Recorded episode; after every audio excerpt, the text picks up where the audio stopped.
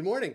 My name is Jay Rosenthal. I'm the managing director of business of Cannabis. Welcome back to the Cannabis Daily Show for Wednesday, February 2nd. I said Wednesday, February 2nd. It's Groundhog Day. If you like what you see, you can check out the rest of our channel, which has the full Business of Cannabis archive right here. So please do subscribe. For those of you new to Business of Cannabis since 2017, we've highlighted the companies, brands, people, and trends driving the cannabis industry, and that's what we look to do here every day. After the rundown of the key stories we're following, we'll get our BOFC Live segment going, where, where today we'll be joined by Milind Patel, the co founder and CEO of Pathogen DX. We'd love to hear from you in the comments, and always feel free to visit us at businessofcannabis.com as well as through all of our social channels Twitter, LinkedIn, Facebook, and Instagram. A few event based updates. March 10th, B of C New York Sessions will be connecting social equity licensees with capital. That's the conversation we're having. It's brought to you by Leafly and Vicente Sederberg. So please sign up if you will be in New York in early March. April 6th, we'll be flying down to Miami for our Business of Cannabis Miami event where we'll be talking cannabis, retail, tech, design, and data. For today's stories, Senate Majority Leader Chuck Schumer says new cannabis acts will be coming soon. A Southern California Republican Assembly member introduces a delegalization bill. We'll talk about that. NFL has funded a hundred, uh, uh, sorry, a million dollars for cannabis research, and Chill Brands delays ambitious U.S. retail plans as their shares plummet. For our first story, in a meeting with several cannabis advocacy groups, Senate Majority Leader Chuck Schumer said he'll introduce the much anticipated and poorly named Cannabis Administration and Opportunity Act soon. This, according to Marijuana Moment. He also said committee hearings are likely to follow. Schumer tweeted about the Zoom meeting on Friday, saying it was, quote, an exciting meeting on social equity and federal marijuana reform, and tagged several groups like the Drug Policy Alliance, Cannabis Regulators of Color Coalition, Immigrant Defense Project, Women Grow, Vocal New York, and Rochester NORML. Our second story Republican Assembly member in California, Thurston Smitty Smith, is so tired of unregulated cannabis grows in his district that he's introduced a bill that would make growing more than six plants a felony again. This, according to Forbes. According to a statement, Smith blamed a lack of enforcement and said that illicit cultivators are, quote, operating with impunity, knowing that the law allows them to grow with barely a hindrance for far too long, Sacramento has been soft on crime, and the illicit market has exploded with massive unlicensed grows popping up all around the state. For our third story, researchers from the University of California, San Diego, and the University of Regina and here in, in Saskatchewan were, were awarded a million dollars from the NFL to examine the potential of cannabinoids in pain management and neuroprotection from concussion, concussions. This, according to ESPN. NFL players aren't permitted to use cannabis, but the league no longer immediately suspends players if drug tests show cannabis in their system. The threshold triggering a positive test has been increased. Uh, and repeated violations still do bring consequences, but not nearly as much as they used to. Dr. Alan Sills, the NFL chief medical officer, said the league wants to see through research before approving cannabis and for therapeutic use by its players. Uh, for our final story, after international CBD retailer Chill Brands reported its interim results last week, its share price tanked by approximately 30%, this according to BusinessCann. Notably, the company's previously announced plans to distribute CBD tobacco substitute products in 88,000 stores in the US have been delayed but not abandoned, but this is all due to supply chain challenges. More highlights revenues grew 230% uh, year over year. Operating losses also grew to 150% in the same period. And a new strategy that Chill laid out says they will focus on online sales through their chill.com website. Those are the stories we're watching today. Join 10,000 others and catch all of these stories and more in your inbox every day at 7 a.m. with our Cannabis Daily newsletter. Coming up on BFC Live, our conversation, we will focus, uh, we will have a conversation with Milind Patel. He's the co founder and CEO of Pathogen DX. They are an Arizona based company providing DNA based pathogen testing and solutions for the cannabis, botanical, food, and agricultural industries. We'll also talk about a little bit like uh, COVID testing, so stay tuned for that conversation with Milind Patel.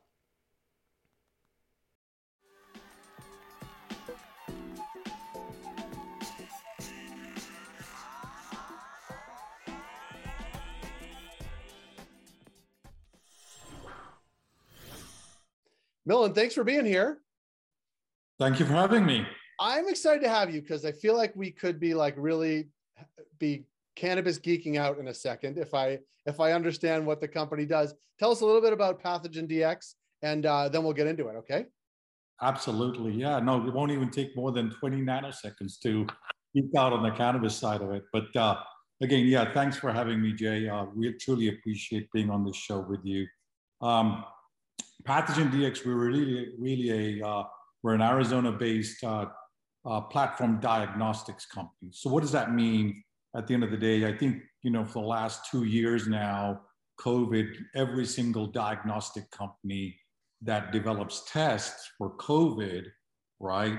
We develop tests for cannabis as well as COVID, as well as food and agricultural and environment. So for us, we've developed the ability to test for different pathogens that really impact the cannabis industry, both in terms of human health as well as the plant health and, envi- and also the environmental. And so that's what we do. And and and uh, business, I assume, is good because not only is there obviously there's COVID and that diagnostics, but also cannabis and the cannabis industry in Arizona and around Arizona too is booming. Talk a little bit about sort of how how that's going and and and my understanding, just reading your website, you do some proprietary things that happen faster than the norm, which can only mm-hmm. be a good thing in the cannabis industry, which moves quickly in time. Time at testing labs and diagnostics can be, you know, time not on shelves, I guess. Yeah. So overall, thank you for that question. Business actually has been really good, uh, both on on the, the cannabis side. It's been pretty steady, surprisingly, even with the pandemic. And I think it's because at the end of the day, um, you know, cannabis, uh, the cannabis uh, growers and the, the cannabis testing labs and even the dispensers were considered essential businesses for some reason in certain states. And I think, you know, the, the states actually sort of categorize the, uh, you know, that type of business relatively well, given the fact that people were quarantined in their homes for the last 24 months and continues to be so. So it's, a, it's been a positive signal in terms of overall business. Um, and then on COVID side, we everybody knows. I mean, testing is is is all at an all-time high with Omicron, and we continue to try to catch up on that front. So you know, for the foreseeable future, it looks very, very, you know, uh, upbeat overall. Um, what's different about our technology, going on to the latter half of your question, is that we basically have taken um, you know, how testing has been done for almost a decade or up to a century now, where, you know, when you're looking for E. coli or salmonella, you know, or any other pathogen, uh, you were trying to basically do it off of a petri dish. And petri dishes take many days. It takes a lot of time. It takes, it's relatively easy, but, and it's low cost, but it takes you know, and it can take anywhere from three, five, even seven, or up to 10 days, depending on what you're trying to culture. And that, in the case of the cannabis industry, with the with the highly valuable uh, value-added crop that we're talking about, you know, in the thousands of dollars per pound, you don't have that luxury of waiting 10 days or five days to know that you've got an outbreak in your cultivation facility or or that your, uh, your plant is, is, you know, got some kind of plant disease. So what we've done is we've we basically not just sped up the process, but I want you to think about the fact that everything that you're testing in cannabis, they test for a lot more bugs than they do in food. So in the case of cannabis, they test for uh, salmonella, which we're familiar with, E. coli. There's two different types of pathogenic E. coli called STEC1, STEC2. And then you know, when you're growing anything in soil within, uh, uh, you know, especially with cannabis, that you have a lot of fungal pathogens such as aspergillus, flavus fumigatus, niger, and terreus. And I bounced off a lot there. But the bottom line is when you talk about six or seven organisms, you can't wait for every sample to have seven petri dishes for three, four, five days. So what we've done is we've done multiplexing, and multiplexing in a simple way uh, is where you're doing all of those organisms in the same reaction, the same test, same sample. So you're, it's like parallel processing of all those targets, all those tar- targeted pathogens in the same test rather than doing it one at a time. So we've flattened, you know, Adam Smith's division of labor at like an assembly line. You know, that that would take too too long. By the time you get the answer, you may have lost half your crop. And that's the premise of our technology, which is already put into practice in over 110 labs nationally. So let me so that's i mean it's it's it's both uh, the time horizon that the time is now shorter but also the what you call the multi did you call it multiplex? Or am i am i making that word up like it's a movie oh, no it's a, it's a, multiplexing is the oh, correct oh, yeah. it applies to a movie theater it applies to this. And, and do like if i'm a grower if i'm a cultivator and i have a grow do i send you la- like clippings and you tell me or do like is there something i do on site what's what's the process by which the the testing gets done so from a regulation perspective, depending on the jurisdiction, whether it's a state or even in, in uh, Canada, for example, that's overseen by, seen by Health Canada, generally speaking, there's a chain of custody and that chain of custody tags a sample. They basically secure it in, in, a, in a, you know, in, in some kind of plastic bag. They seal it and it tra gets transported to a testing lab, an independent testing lab. And it's the independent testing lab that typically performs what is called compliance testing. Is this particular you know, product safe for sale to, to the end retailer, right? And so there's that portion of it that a grower has to submit samples if they want to be in the business of growing, you know, cannabis and then selling it to, you know, in the dispensary end. And so there's compliance tests that, that relate to a bunch of pathogens. In the case of New York, there's almost 15 pathogens per sample that you have to go through. That's a lot of petri dishes if you're running 100 samples a day, right? So likelihood the lab, the lab cannot be burdened by 1500 petri dishes. That's just not simply not scalable. It's not sustainable. It's unhealthy for a a lab tech to operate in that environment. Mm-hmm. The second part of our technology is sort of stemming it back. Why are pathogens winding up on cannabis that make it unhealthy? And what, what's, the, what's the reason for it? Why is it so important? Well, you and I, Jay, we're healthy. We can, you know, we can, you know, we can consume it, whatever, and we're okay. But if you're talking about an immunocompromised uh, patient or a consumer, somebody who's gone through a organ transplant or, or cancer, right? They cannot take that chance. So having a bug like aspergillus on is on you know any type of cannabis and they consume it could be deadly. And so that's one of the reasons why it's almost a zero tolerance component of having an abs- absolute pure and safe product and a healthy product. The second part of it is when you're growing cannabis in a warehouse, you have certain elements, environmental elements such as temperature, light, humidity, water, right?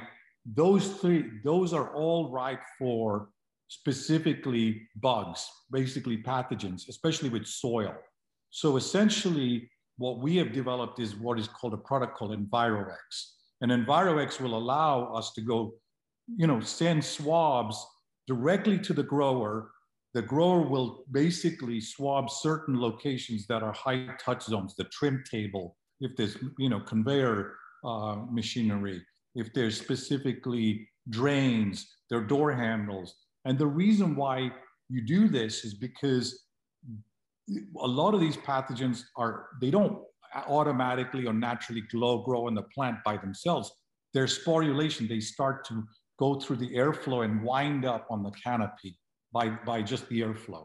So we're, we have now developed, because of the COVID experience, we've developed an air collection device that can uh, quickly identify what's in the air in a cannabis cultivation facility, what's on the surface and what's in the water very quickly. So then a cannabis cultivator will know what to remediate, what to sterilize to prevent the accumulation of those pathogens growing and then getting it still kicked out in the air. And that's called an environmental, preventative environmental monitoring program that minimizes the sample from going to a lab and then failing it, right? So control your environment, keep it clean.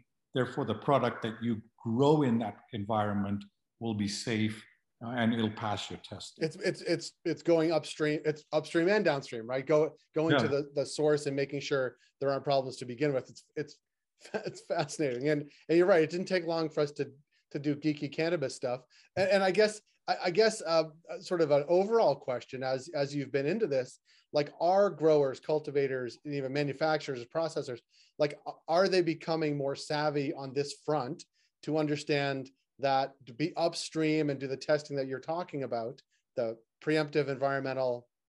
Oh, I, I, forgot what the, I forgot monitoring program. Ooh, I got it. PEMP. Um, like, are, are they are they understanding that that that is a, a money well spent and processes well uh, put into place because it it it further down the line it's it saves time, energy, and lots of uh, lots of headache. You know, I think we're turning a corner, and and the reason why we're turning a corner is because just the just the fact that initially they, they could not, uh, we had some challenges to try to explain to them that when you when you're selling something in the thousands of dollars, right, and there's there's 25,000 square feet of it, all you need is one square foot of that canopy to lose, and, and that's the equivalent of the testing preventive environmental monitoring for the entire year for their facility. So um, and what's driving it now is that the, the, the gravitas is on the industry in the sense that more and more states, is just like Canada, are, are, are it's, you know, it's heading towards some level of federalization. We don't know when, but when federalization does happen, there are, there are agencies such as the FDA, the USDA, and OSHA that will mandate you to do preventive and environmental monitoring. And it's the, the reason that's driving that, Jay, is because if you and I are growing medical marijuana, what falls under the jurisdiction of the FDA is Food and Drug Administration. So some human's going to consume it for medical purposes. So under that premise, what we're growing has to comply to CGMP, good manufacturing practice, which I know you're nodding your head because Canada makes sure that's the case. Now, when you're doing CGMP, they're monitoring all your supply chain, right? They're monitoring a lot more testing. And the same thing for HACCP. HACCP is called a hazard analysis critical control point. Anytime your product is touching a certain surface, you have to swab it and you have to identify if there's listeria, if there's E. coli, there's salmonella, there's these bugs there. And the reason why is that's, that's a, in many years ago, about back in 70s, pregnant women died of listeriosis, which was basically listeria was in product, which was a pathogen, and they lost babies, right? So that that's a story you don't want to play out. But in the case of cannabis, what, what's driving this is that we think that at the end of the day, the, the, the, the, the big MSOs are definitely turning the corner, knowing that they have to implement this type of model to initiate, because when the feds finally come and say, you're going to swab every single area by zone one to zone four, you're going to have CGMP, then it's going to be a massive shock to the system. So the goal is for us to start to pivot this, start to set the standard with this type of technology. And it's not burdensome. In just one well, we can identify up to 50 pathogens, both bacterial, fungal, for plant and human. And we made the cost so attractive that every grower should be doing this because if they clean up their environment, They'll be ready for the regulatory oversight at the federal level, and it'll be more of a natural shoe in for them in, from a or you know practice perspective. And and they will have a head start. I mean, that's not lost yeah. on them that there are only so many growers of certain scale that would be able to do something like this. Do it early. Do do it before it's regulated, and then when it is, be sort of well ahead of the curve by a year or five. Right, right. Like uh, responding to the regs as they happen, you're already behind the ball of people who have who've actually been been uh, been thinking about it for a long time. This has been fascinating. I hope I didn't ask too too rudimentary a question. Oh, these are, these are great questions. But it's it's really compelling, and and as you know, sort of the the compliance of the Canadian firms, do, you know, cultivating, manufacturing, processing cannabis is is quite a bit higher than than that's happening right now in most states. And I think you know that's a great leg up for Canadian companies, except companies that you're working with and companies in the states that are actually thinking one, two, and four years down the road are actually already going to be compliant to the highest standards that we have here uh, come federal legalization. But I appreciate the time. It was fascinating to hear about the company. We look forward to connect with you down the road. Thank you so much for this uh, for this opportunity, Jay, and appreciate it. Thank you, you so it. much. You. That was episode 20 of the Cannabis Daily Show. Please do subscribe right here uh, on YouTube. Be sure to visit us at businessofcannabis.com and all our social channels, and we will see you all tomorrow.